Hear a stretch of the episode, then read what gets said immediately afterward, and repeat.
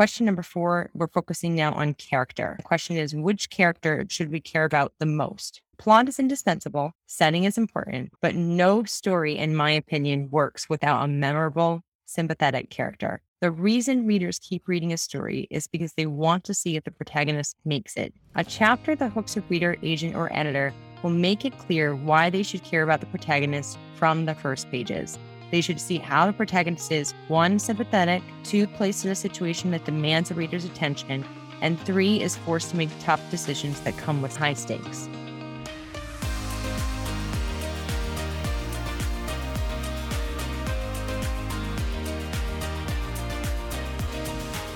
Hey there, welcome to Lit Match, a podcast made to help writers find the best literary agent and business partner for their writing career.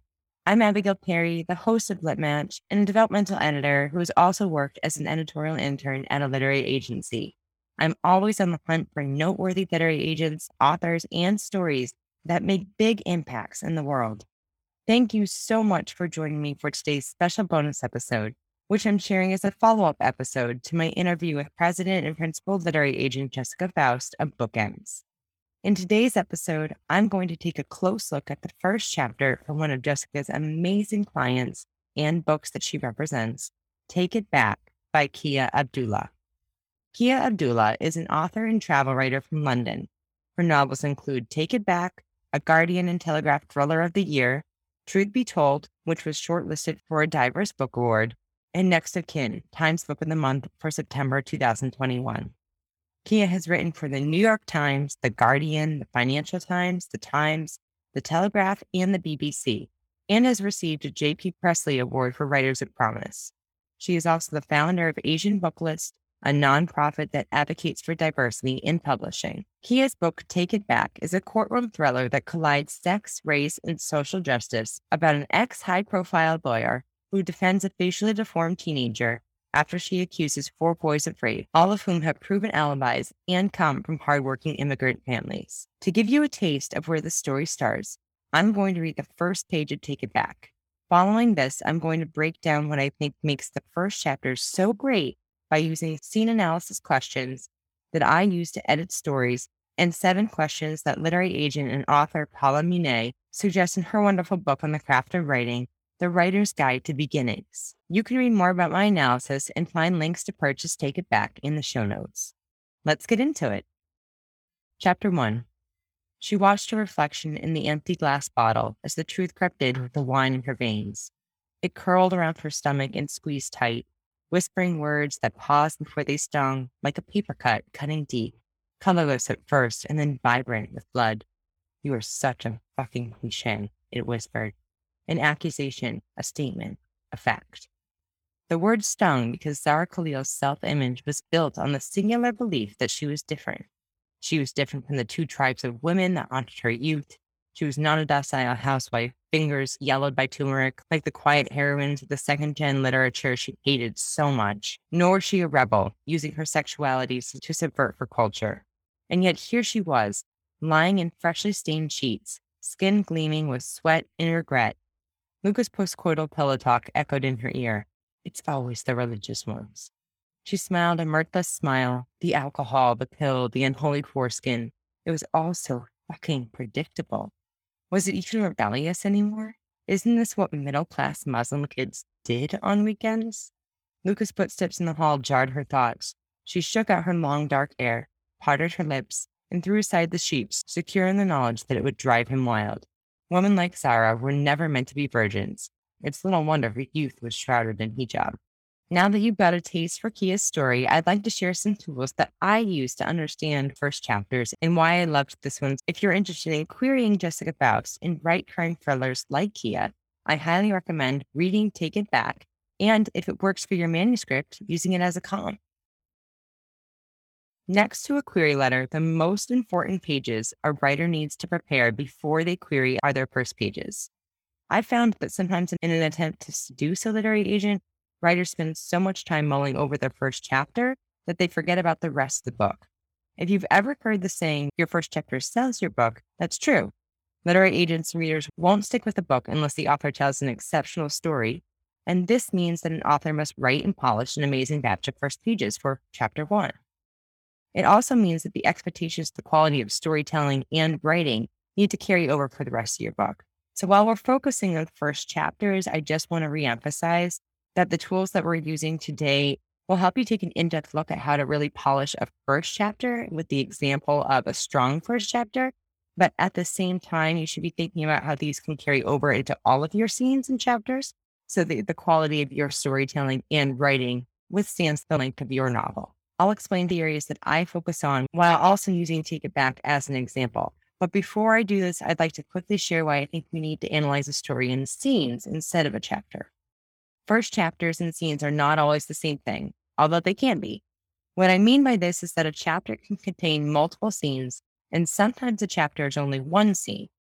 When I analyze and write scenes, I like to break them up into scenes instead of chapters because this makes it easier for me to identify when something in the story is off.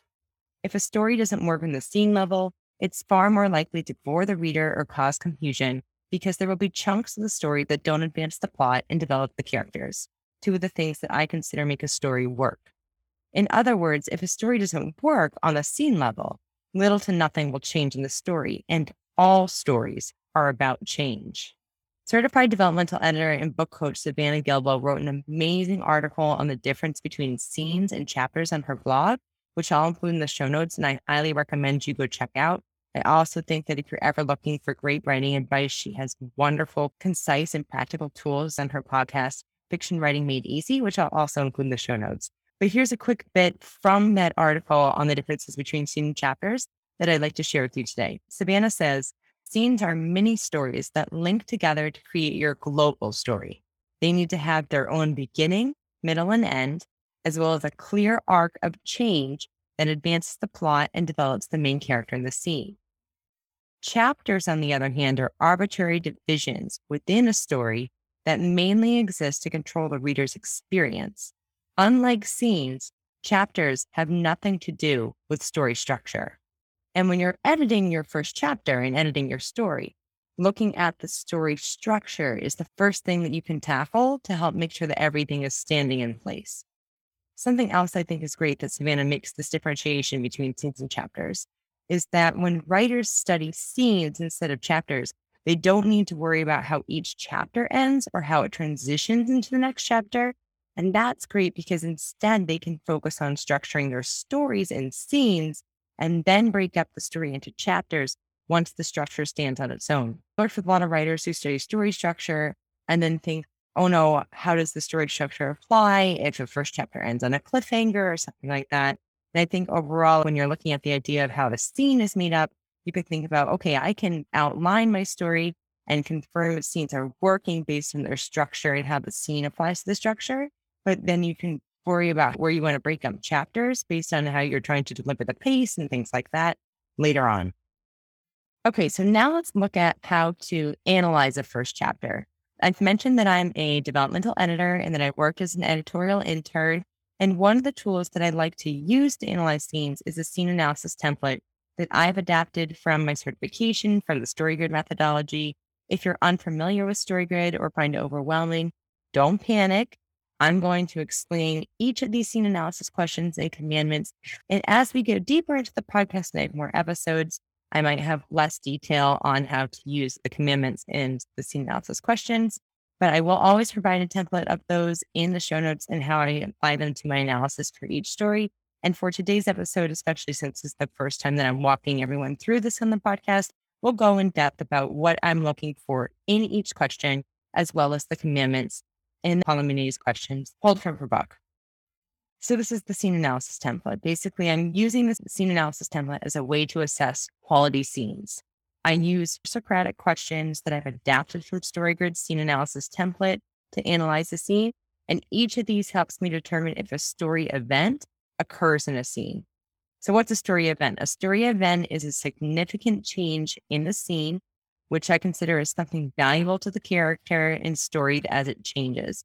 And this change confers whether or not a scene advances the plot and develops the characters. I'm going to be able to, because of a story event, know that something has changed from beginning to end, whether or not it's the character's reflections on something, or whether or not that's something external. but it causes a value shift, something that's valuable to the character has changed. And also there's a polarity shift. So that means the scene will go from a negative to positive, positive double positive, to double negative, whatever way you want to show that. I also want to note that I think that there are multiple scenes in the first chapter of Take It Back. What I'm going to focus on for the analysis is that what I consider the main scene of the first chapter of Take It Back. From my subjective standpoint, I think Take It Back has several scenes, but this one main scene I consider as the purpose of the first chapter is when Zara meets Jody and agrees to defend her. For today's scene analysis, I'm going to look at that main scene, which starts after a page break with the lines Armidi's house on Whitechapel Road and ends with the words scrub the stain clean and serve justice. This is how I break it down. I use three Socratic questions that I've adapted from StoryGrid's scene analysis template to analyze scenes, in addition to looking at what is the story event in the scene. For Take It Back in this main scene, again, this is just the main scene. I think the story event for the scene could be bordered as something like this. And I like to think about, okay, story events. What's the, one of the big things you're looking for for a story event? I'm looking to identify that there is a protagonist, that there's some sort of antagonist who is conflicting with that protagonist want and basically challenging them to make some sort of decision in order to achieve their want or their goal.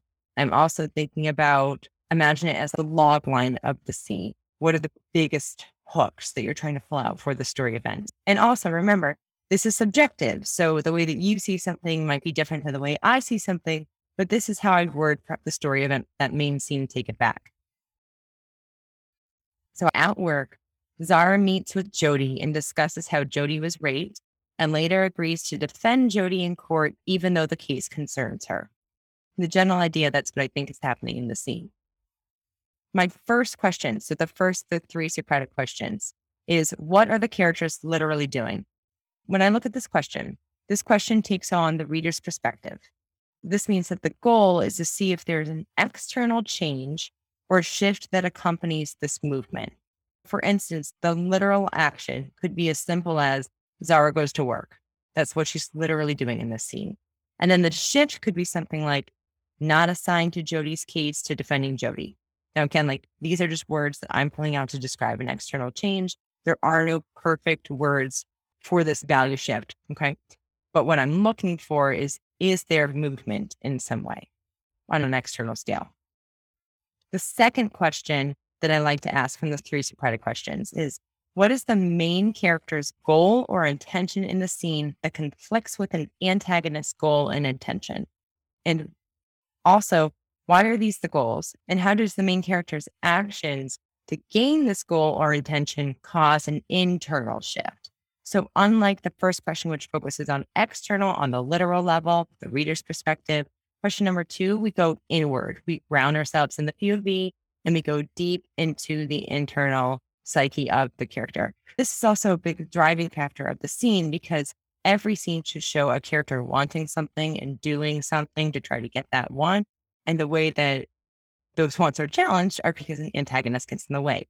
Keep in mind that an antagonist, that's not synonymous with the word villain. Antagonist is just someone who is going to conflict with the main character's wants. And because of that, the main character has to adjust their approach to getting their goal or their scene want. This question takes the character's perspective.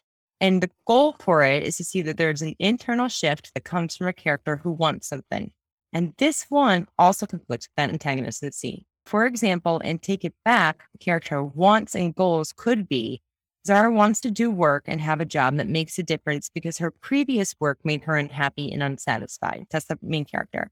Now let's look at Jody in the scene, who would work as the antagonist in the scene, because Jody is going to be the one who challenges Zara and what she's going about with her every day. Jody wants a lawyer to believe her and defend her.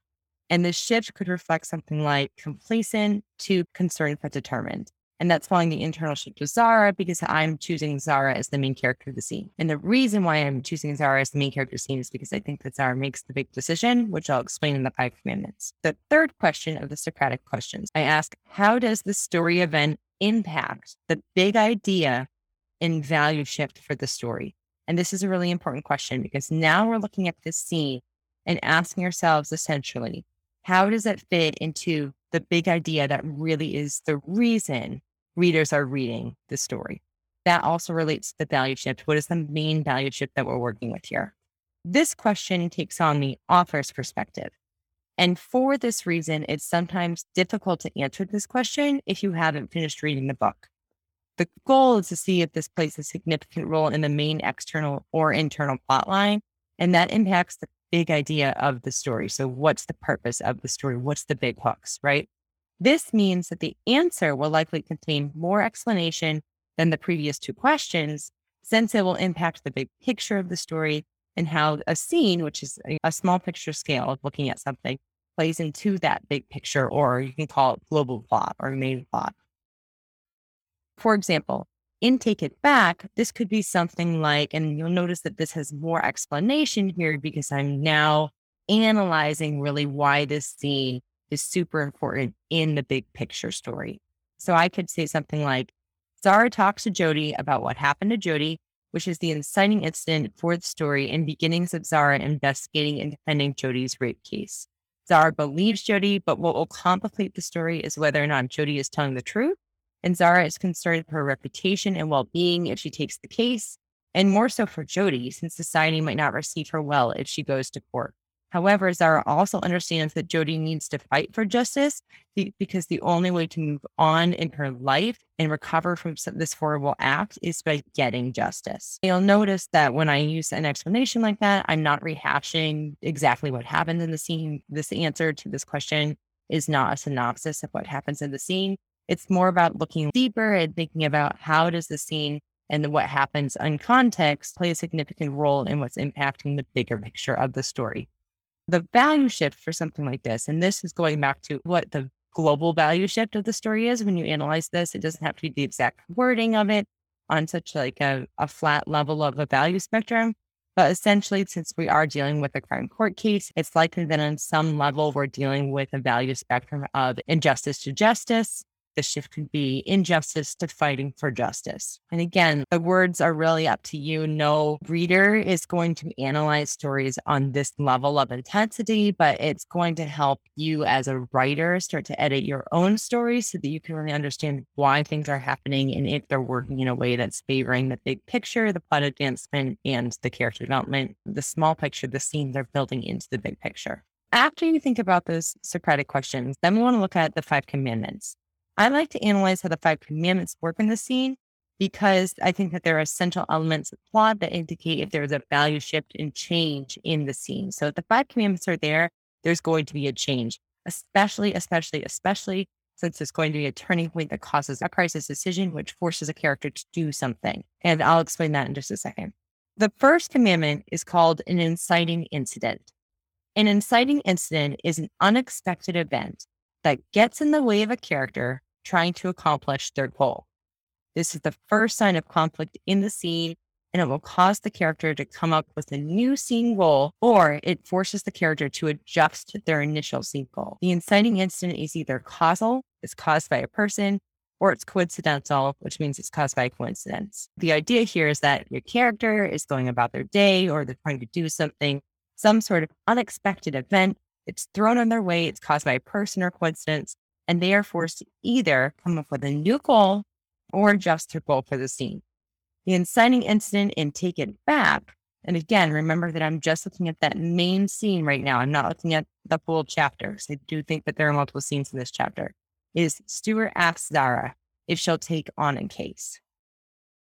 Remember that for one is doing something along the lines of contributing meaningful work, calling about her date. And here comes Stuart. He's going to drop this case on her in this case is going to become a lot bigger than what she expected it to be. Now, from the inciting incident to what I like to call the turning point, if you are familiar with StoryGrid, it's called the progressive complication turning point. I just simplify it to the turning point. It means that there is an action or a revelation. It's going to force the character to make a decision. Now, between the inciting incident and the turning point, there are what we call progressive complications. There are conflicts that the main character is going to come across but these conflicts are going to demand attention and come with consequences. A turning point is different from those progressive complications that I just talked about because they force the main character into a crisis question or crisis decision. And that means that even if the character ignores the turning point, there will be consequences. The turning point is an action, meaning that something physical happens, or a revelation, meaning that the character gets new information. That forces the character to make that crisis question. They have to face it which means that they can no longer go about the scene in the way that they previously pursued it, because even if they ignore this decision, there will be consequences. The turning point in the main scene in the first chapter, Take It Back, I think is mainly Jodi's confession to Zara about what happened to her, specifically when Zara learns that its four Muslim boys had raped a disabled white girl. Following some certain lines, this is a quote now Zara stiffened. A bead of sweat trickled down the small of her back four Muslim boys, four Muslim boys had raped a disabled white girl. And then Jody goes on to describe the grotesque details of what happens to her and how each boy harasses and attacks her essentially. And as the details get worse and worse, Zara gets more and more uncomfortable because the jury might not consider Jody as someone desirable enough. There are lines in here that indicate that Zara starts to worry about this. Here's another quote Zara closed her eyes for a moment, stemming the weakness knotting in her throat and also looking at things like Zara listened as the words from Jodi's mouth fell like black spiders crawling over her skin and making her recoil. Um, sensation unnerved her. Part of Zara's talent as a caseworker was her ability to remain composed, almost dispassionate, in the face of the painful stories told between these walls. Today, the buffer was breached. So we can see that this is a case that's upsetting to Zara. And the turning point here is around the idea that it's not just one, it's four and they are four boys who have raped a disabled white girl. So that's kind of the big case here. That turning point is what's going to throw Zara into a crisis question. This isn't just any sexual harassment case that she's come across. This is one that she actually feels unnerved about. And she gets thrown into a crisis question of something like Should Zara believe Jody and defend her despite the difficulties of what this case is going to entail? Or should Zara take the easy way out and pass Jodi's case into someone else. Let's backtrack just a little bit. A crisis question is the third commandment, and a crisis question or a crisis decision is when the character is faced with a decision about how to move forward in the scene, and this decision will come with consequences. A crisis question is either a best bad choice, which means that a character faces two equally bad things, or it's an irreconcilable good decision, which means that the character is facing two equally good things, it's the inverse of a best bad choice. But this choice could negatively impact a third party. In this case, the crisis question really is a best bad choice because to not defend Jody would go against Zara's conscience, and to defend Jody means taking an uphill battle. The climax is the fourth commandment in a scene, and the climax is the action that shows how your character makes their crisis question choice. It's how they make their decision, right? It's quick. It's an action that shows the reader how the character makes this choice. And everything else that follows that is going to be the resolution, which we'll go over in a second. The climax and the main scene in the first chapter, take it back. I see it as Zara tells Jody that she believes her and then agrees to defend her. And this comes with a rush of relief to Jody because she knows that she's a lawyer who's going to be on her side despite the uphill battle they have to face. The resolution is the fifth and final commandment, and this shows that the character's decision works out for them. It's all of the details that result from the character's action, and it confirms there has been a value shift and a character and plot change in the scene. We'll see that the scene has ended very differently from the way it began. The resolution in the main scene of Take It Back is Zara feels called to defend Jody and intends to do everything she can to earn justice for Jody, despite what this could mean for Zara and her reputation as a lawyer. She starts to go over what Jody and she need to do next and walks her through that. The main end goal here is that Zara is in a place where she is ready to defend Jody, no matter what that means. All right, so that is a breakdown of the analysis factors on the structure, focusing on the structure.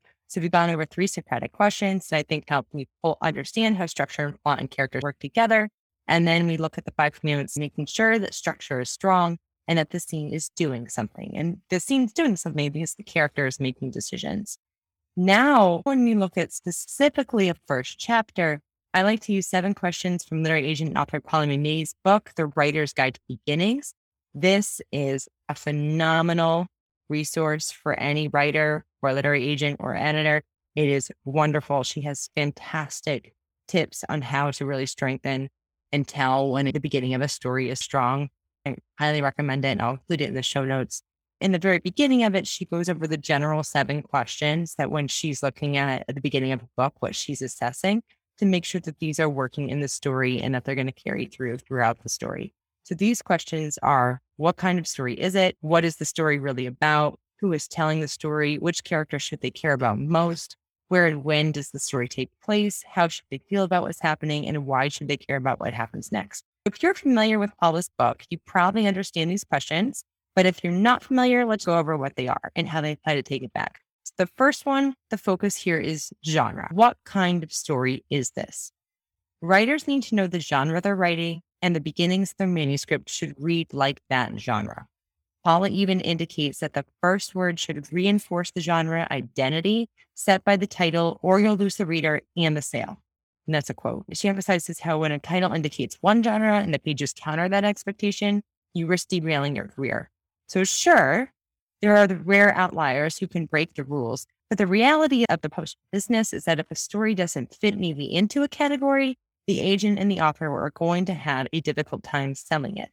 The publisher won't know how to market it, the booksellers won't know how to shelve it. And because of that, nobody will be able to identify the book's target readers. So it's really important that the title and the genre are working together and that we have a clear idea of what the genre is. This is where comparable titles can play a huge role in helping you identify your genre. If you're having trouble categorizing the genre of your story, I recommend that you take some time and visit a bookstore, talk to booksellers, look for comparable titles to your story, and read the first pages of those. And ask yourself, what does the genre read? Do you give the same impression in your first pages? And that's the goal here. If you don't, don't panic. Just take some time to edit them and figure out what is it really that a genre is trying to accomplish. For Take It Back, Take It Back is a legal thriller, and readers understand this from the first pages, some things that happen in the first pages. It's riddled with psychological tension. It's a very dark book. There's a lot of dark suspense. And there's a traumatic confession of a victim who was raped and the grotesque details of exactly how she was raped.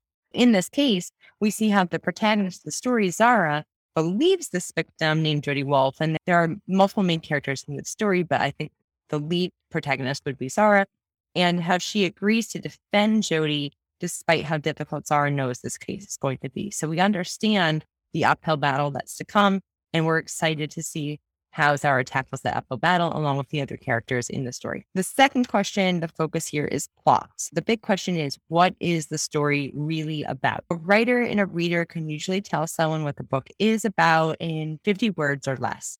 If the book includes a well written first chapter and story, Paula shares in her book that she can't sell a story that she can't explain in 50 words or less. And I think that that's really smart because usually when we're trying to over explain something, we don't have the big ideas. We don't have the concise way of communicating something, which means that we might be trying to do too much with something. This means that from the very beginning, the story needs to clearly define the protagonist, their story goal, and the conflicts they're up against. You need your story to indicate the big hook. We're tying in some things that we talked about the scene analysis now. I've mentioned goals, I've mentioned conflict, I mentioned big hook. And the big hook that makes the story worth the reader's time. Take It Back is a courtroom thriller. I've already said this before. I phrased this in 39 words.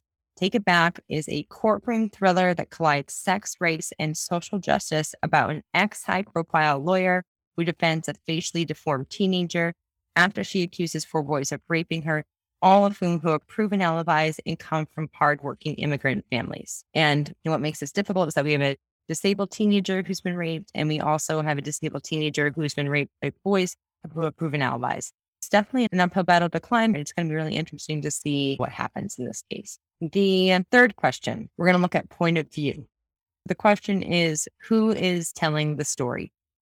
If you want to write a book that hooks a literary agent and a reader with the first chapter in a book, you need to have a clearly established point of view character. The POV character is often the protagonist, and readers need to know right away who is telling the story and the limitations of the point of view choice. There are three main types of point of view first person, third person limited, and third person omniscient. There are other options like second person, but these are less common. Writers with a strong established voice often choose first person, but regardless of the point of view you choose, a strong voice is necessary for great books.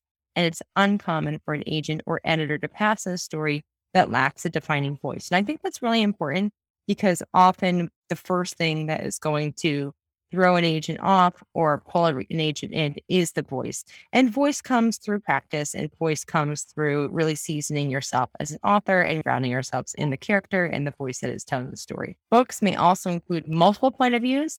And in these cases, the point of view will either shift with scenes or chapters, but no book should contain pen hopping or when a point of view shifts within a scene. Sometimes you'll see that this happens with omniscient, but the omniscient is really because the narrator is belonging to someone who is outside of the characters. Regardless of an author's choice, they should make the point of view clear in the first chapter, and this will set up expectations for the voice and the point of view for the rest of the book. Take It Back is written in third person omniscient, even though it stays close to Zara, Jody, and Amir for a large portion of the book. From the first pages, Readers can see that the narrator has an opinion and defined voice as they reveal the interaction between Zara and Luca. For instance, lines like, and this is a quote, she'd probably break his heart, but what did he expect screwing a Muslim girl? Don't exactly sound like Zara. Additionally, even though the story sticks close to Zara and her feelings and observations, there are subtle shifts, like here's another quote. He blinked and tried to pinpoint the exact moment he lost her, end quote, that shifts the point of view taking an omniscient viewpoint. Third person omniscient is a smart choice for this novel since it allows Kia Abdullah, the author, to develop an authorial voice. At the same time, it allows Kia to move between multiple major characters without giving too much away.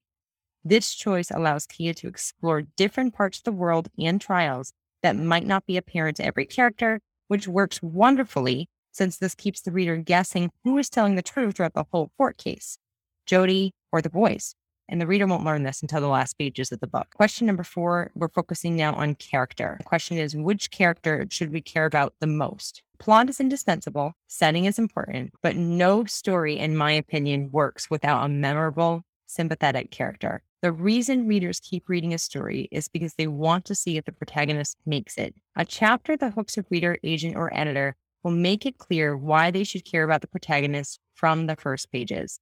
They should see how the protagonist is one, sympathetic, two, placed in a situation that demands a reader's attention, and three, is forced to make tough decisions that come with high stakes. Take It Back opens with an intimate scene between Zara and Luca, establishing Zara as the protagonist. You notice that I'm looking at the first chapter as a whole now, not just the main scene, right? The reader is concerned for her, and Zara is ruthlessly hard on herself, calling herself a fucking cliche who has lost her dream to changing the world, becoming extraordinary.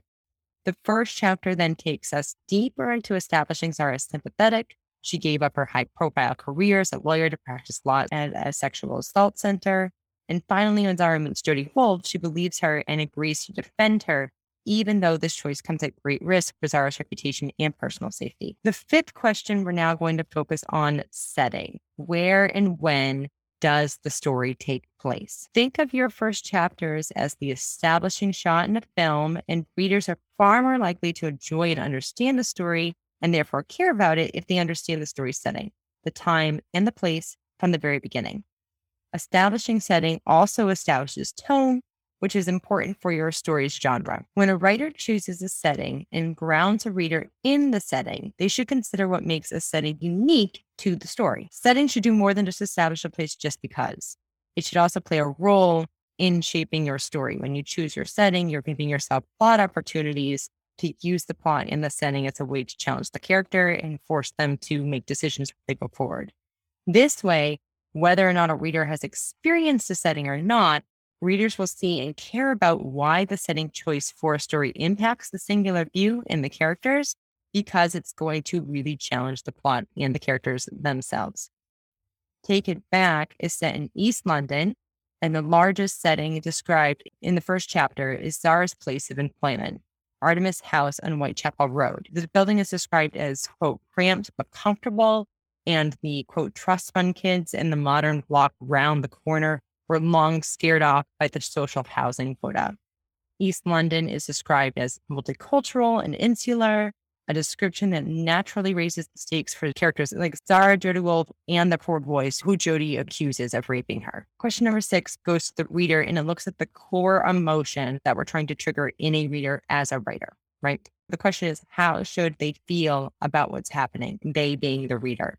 At the heart of stories, there is emotion and readers want to feel something when they read.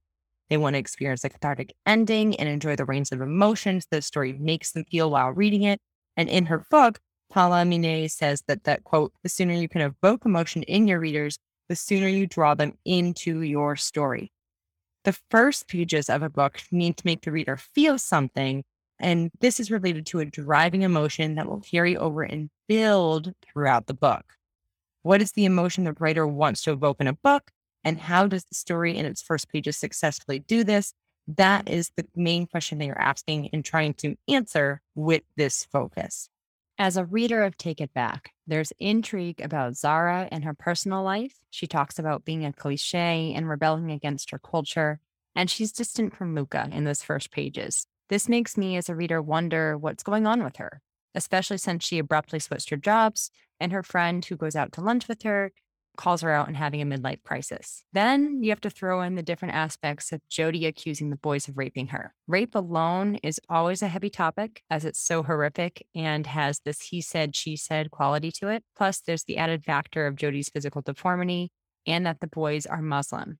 You know, because of this, that there are going to be issues with race, and physical differences. For instance, one of the concerns that Zara has is because of her facial deformities, people might see her as less sympathetic, or that there will be a lower likelihood that four boys would actually rape someone who looks like her. Additionally, because the boys are Muslim, there's a potential for outsiders to become racist towards the boys individually and the whole Muslim community. Since Zara is also Muslim defending Jody, there's the added factor that there's a chance that the Muslim community will reject her if they feel like she's betraying her own race and culture. Based on history, when race comes into crime cases, there's potential for people becoming more leery and uneasy towards anyone different from them, and this can spill over into violence and other hate crimes. And because Jody has a facial deformity, there's a chance that people will become prejudiced against those with physical disabilities. So, why should the reader care? The professional, psychological, and physical stakes are high on the private and public levels from these first pages. And it's likely that this case will only continue to shake the community in ways that even those most impacted by the case can anticipate. I'm sympathetic for her emptiness and disappointment in the world and career that has turned her into someone who no longer makes plans.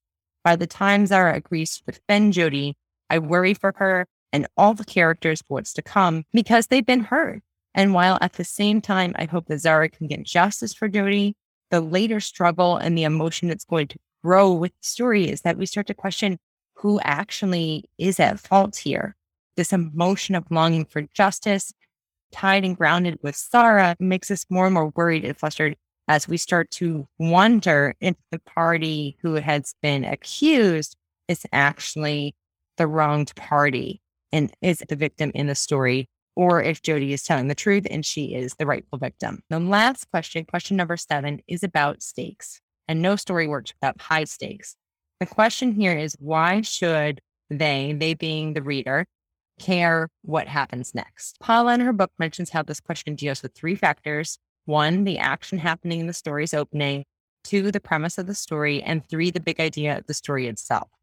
Sometimes all three factors are the same thing, and sometimes they're different things. Here's what each entails. One, the action happens as the story opens. So the first pages and first chapters shouldn't be filled with backstory or obsessive telling. Something interesting needs to happen, and that something interesting should always force the character to make a crisis decision. There needs to be a narrative thrust that makes the reader want to keep reading, which means that some sort of action needs to happen that advances the plot. Remember that action advances the plot because it forces the character to make a decision. Two, the premise of the story. The premise is the starting point of the story and it grounds the big ideas for what's to come. The premise also highlights what's compelling and where the story will go. And three, the big idea. The big idea of the story is the story's hook and what grabs an agent and sells the story to agents' readers. And the bigger the idea, the better chance an agent or writer has at selling their story. And the more likely you'll be able to write a novel length story because there's a lot to work with, a lot of potential for it to withstand the length of a novel. If you, as the writer, want readers to care about what happens next, look at your story opening and then ask yourself is something happening in the first scene and chapter that forces a protagonist to make a crisis decision. How does that crisis decision and the action that is causing it relate to the premise of the story, as well as the big idea that makes your story stand out from all the others in its genre. Take It Back opens with tension between Zara and Luca, but the biggest action and decision that happens in the first chapter is when Jody comes to Zara's office looking for a lawyer. Zara understands the stakes are high here, professionally, psychologically, and maybe even physically, if she takes Jody's case. And these psychological stakes are heightened, especially based on Zara's professional stakes, whether or not she's going to believe Jody and defend her or not. Zara chooses to take Jody's case. That's her decision which is an action tied to the premise. And it also is tied to the big idea.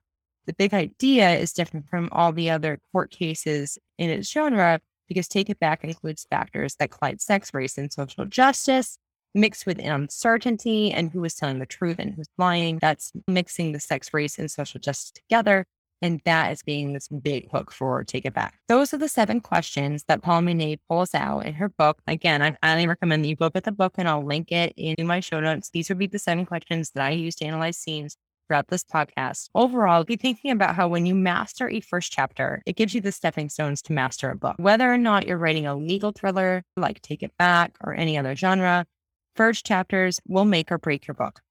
They will. They are a writer's best chance at getting an agent to request more of a manuscript, and they are also staples in a story's ability to sell an editor and a reader. First chapters also establish the expectations and standards for a story.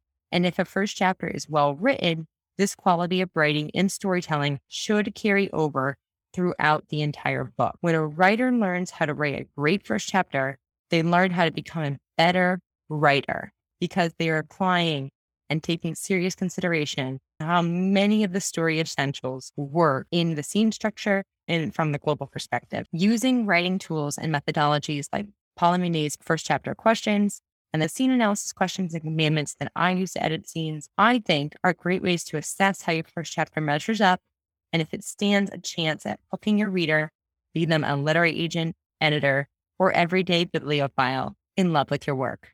Personally, I am loved to take it back and think that Kia Abdullah's writing is wonderful. She executed such a complicated, difficult, and dark story with such grace and emotion. If you'd like to read Kia's work, you can find her book the links that I list in the show notes. And I'll also share my analysis in the show notes of how Take It Back answers the seven questions that I've talked about from Paula's book, as well as the scene analysis questions of Five Commandments. I'm hoping that by sharing my mindset and when I'm looking at with first chapters, that I can not only help you find a literary agent who's going to be the best business partner for your writing career, but also teaching you the tools that hooks the literary agent by closely looking at books that have hooked that agent because they represent them. And that's all that I have for today's bonus episode. I hope that these resources give you what you need. I also have inspired you to read Take It Back, as well as Paula Munier's book, The Writer's Guide to Beginnings. They're amazing. If you've enjoyed this episode or any of the previous episodes that I've shared on Lit Match, and you're an Apple user, I genuinely would appreciate if you take the quick few minutes to rate and write a review for this podcast. Rating and writing a review signals that this podcast matters and helps me reach more writers like you who are trying to find the literary agent and grow their writing craft by looking at how to master the first chapters. Thank you for that time and your generosity. I so appreciate it. If you have any questions or comments that you'd like to reach out to me personally, I will do my absolute best to answer any emails. You can email me at www.abigailpperry.com. That's all that I have for today, and hope you join me next week for more great conversations from literary agents and breakdowns for first chapters.